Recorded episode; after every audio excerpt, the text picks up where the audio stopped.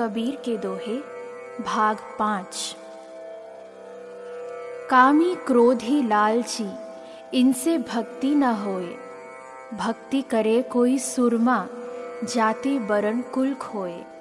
भावार्थ, कबीर दास जी कहते हैं, वासनाओं से घिरे व्यक्ति, कामी, क्रोधी और लालची व्यक्ति से भक्ति नहीं हो सकती है।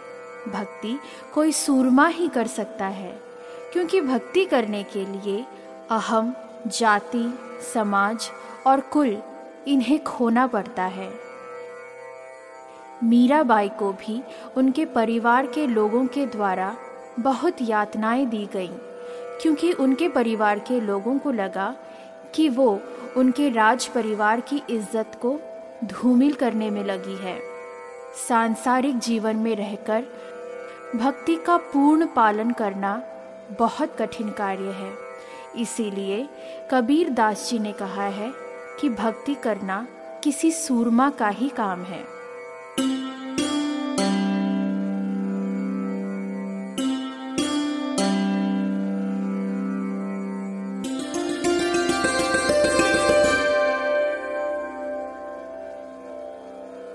धीरे धीरे रे मना, धीरे सब कुछ होए।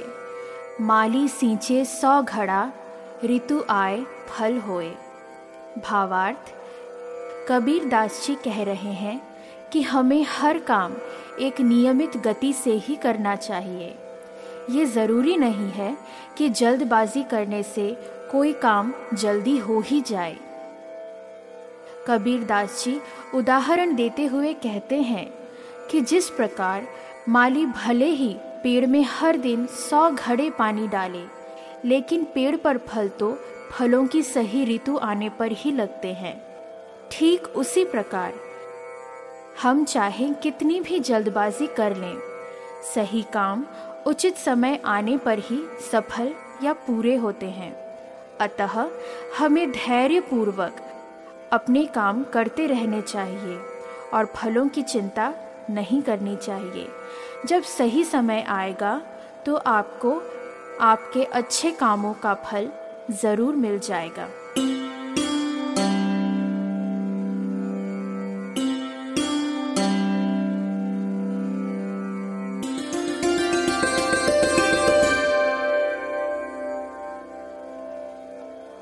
मांगन मरण समान है। मत मांगो कोई भीख। मांगन से मरना भला, ये सतगुरु की सीख। भावार्थ, कबीर दास जी कहते हैं कि मांगना तो मृत्यु के समान है। कभी किसी से भीख मत मांगो। सतगुरु कहते हैं कि मांगने से मर जाना बेहतर है। अर्थात, पुरुषार्थ से स्वयं चीज़ों को प्राप्त करो। उसे किसी से मांगो मत।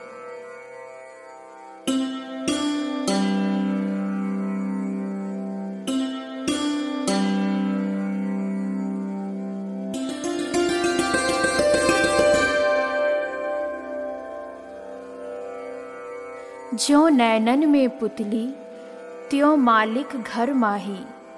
मूरख लोग ना जानिए, बाहर ढूंढत जाहे।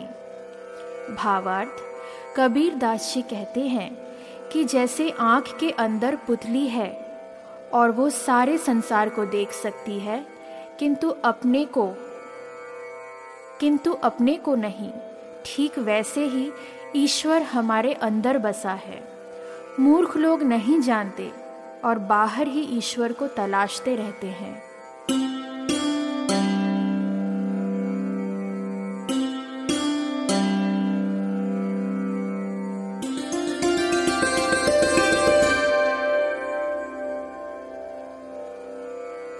जिन खोजा तिन पाइया, गहरे पानी पैठ।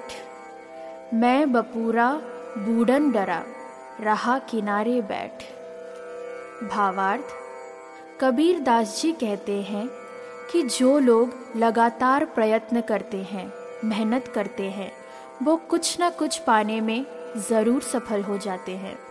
जैसे कोई गोताखोर जब गहरे पानी में डुबकी लगाता है तो कुछ ना कुछ लेकर ज़रूर आता है। लेकिन जो लोग, लेकिन जो लोग डूबने के भय से किनारे पर ही बैठे रहते हैं उनको जीवन पर्यंत कुछ नहीं मिलता।